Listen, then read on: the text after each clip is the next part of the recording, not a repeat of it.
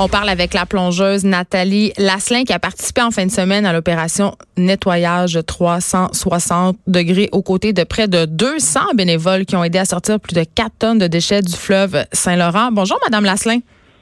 Bonjour. Écoutez, euh, c'est un article que j'ai lu dans le Journal de Montréal qui faisait état de vos trouvailles assez, euh, assez incongrues. Merci. Qu'est-ce que vous avez retrouvé dans le fleuve en fin de semaine?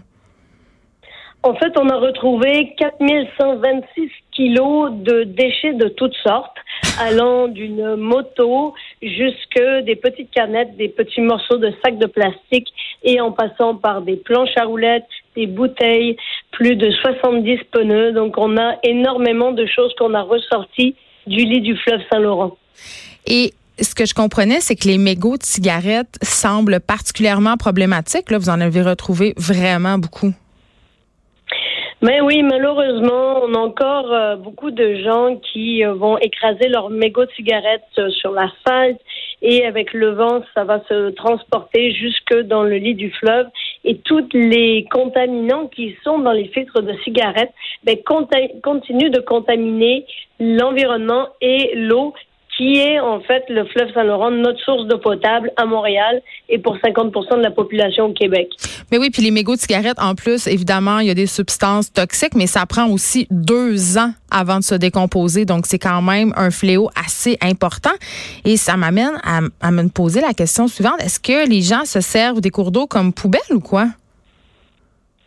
Ben, je pense que très souvent, malheureusement, ce qu'on ne voit pas n'existe pas. Alors, on a l'impression que si on le jette, voilà, ça a disparu. Mais ça ne disparaît pas. Puis les mégots de cigarettes, ça peut aller jusqu'à plus de dix ans avant que ça disparaisse. Les pneus seront là pour probablement des centaines d'années. Le mmh. plastique, c'est très difficile de, de mesurer, en fait, la présence de tous ces, mmh. ces déchets-là, ces sources de pollution-là pour très, très longtemps. Ça ressemble à quoi, plonger dans le fleuve? Ben écoutez, le fleuve Saint-Laurent, je le connais très bien pour avoir traversé l'île de Montréal l'an dernier, qui avait été une, une série de plongées de soixante-dix kilomètres. Je vous dirais que le fleuve Saint-Laurent, c'est pas toujours nécessairement ce qu'on y voit. Même s'il y a énormément d'épaves, j'ai plongé de très très belles épaves dans le fleuve, mais c'est une expérience qu'on vit. C'est de se sentir euh, faire fusion, si on veut, avec euh, avec le fleuve, de sentir la force de son courant. Il y a énormément d'espèces de poissons, de plantes aquatiques, euh, d'amphibiens à découvrir.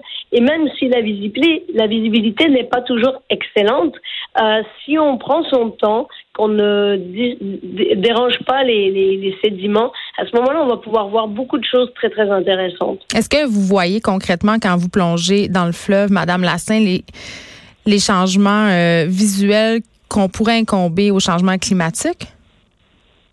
Ben, c'est difficile de, de voir vraiment euh, dans le fleuve Saint-Laurent les, les effets de, des, des changements climatiques. Par contre, ce qu'on peut voir parfois, c'est qu'avec des températures qui sont plus chaudes, mais toutes les plantes aquatiques vont euh, pousser un, un petit peu de façon plus vigoureuse. Euh, on ne peut pas réellement parler, en tout cas pour ce qui est de l'eau douce, de disparition de certaines espèces, mais certaines espèces peuvent être en danger.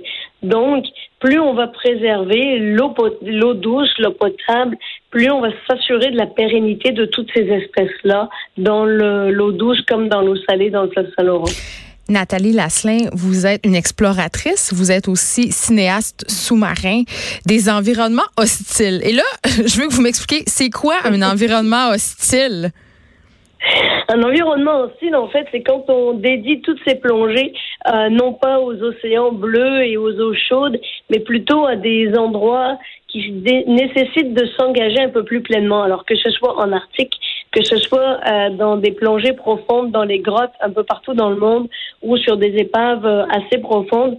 Donc, je, je passe le plus clair de mon temps dans des endroits où la visibilité n'est pas très bonne, où les courants sont très forts et qui demandent un peu plus de, de technique, d'équipement, de logistique pour pouvoir documenter tous ces, envo- ces endroits-là qui sont moins accessibles. Donc, est-ce que c'est dangereux? Évidemment, il y a une partie de danger. Par contre, euh, il y a énormément de, de formation, il y a énormément d'expérience, il y a des équipes très solides qui font en sorte qu'on minimise au maximum les risques. Mais on n'est jamais certain à cent pour cent de, de ne pas être euh, victime d'un incident ou d'un accident sous l'eau. Euh, la chose la plus euh, difficile, c'est de s'assurer que nous, comme individus, on soit pleinement prêts pour les différentes plongées qu'on va commencer. Est-ce que ça vous est déjà arrivé, un incident sous l'eau, Nathalie Lasselin? Oh oui, plus qu'un d'ailleurs. J'en ai j'en ai eu un cette année ou euh, dernièrement où j'étais à, à plus de cent quatre-vingts pieds sur une épave dans le fleuve Saint-Laurent et j'ai eu une, une défectuosité d'équipement. Alors parfois on se dit tout d'un coup qu'on se sent un petit peu seul euh, quand on est loin de la surface.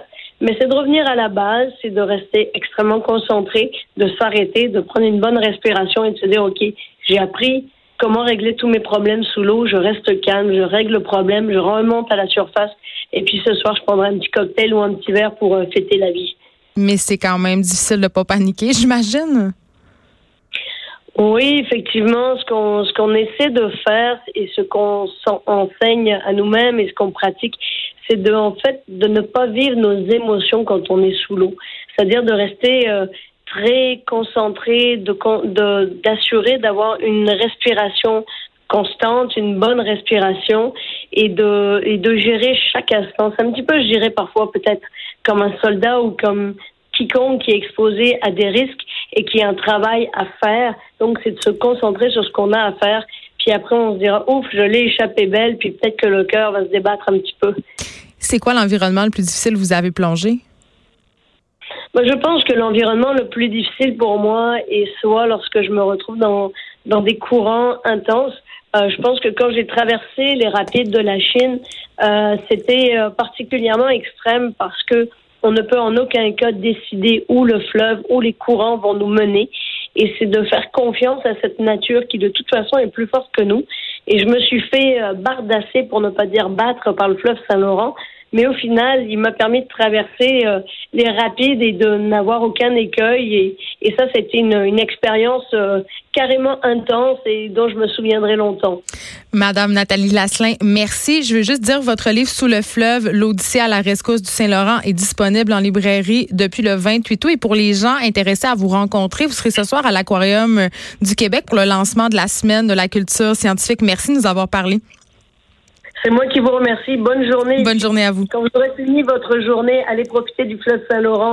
Oui, mais moi, je suis plus peureuse que vous. Je vais me contenter de rester sur la berge.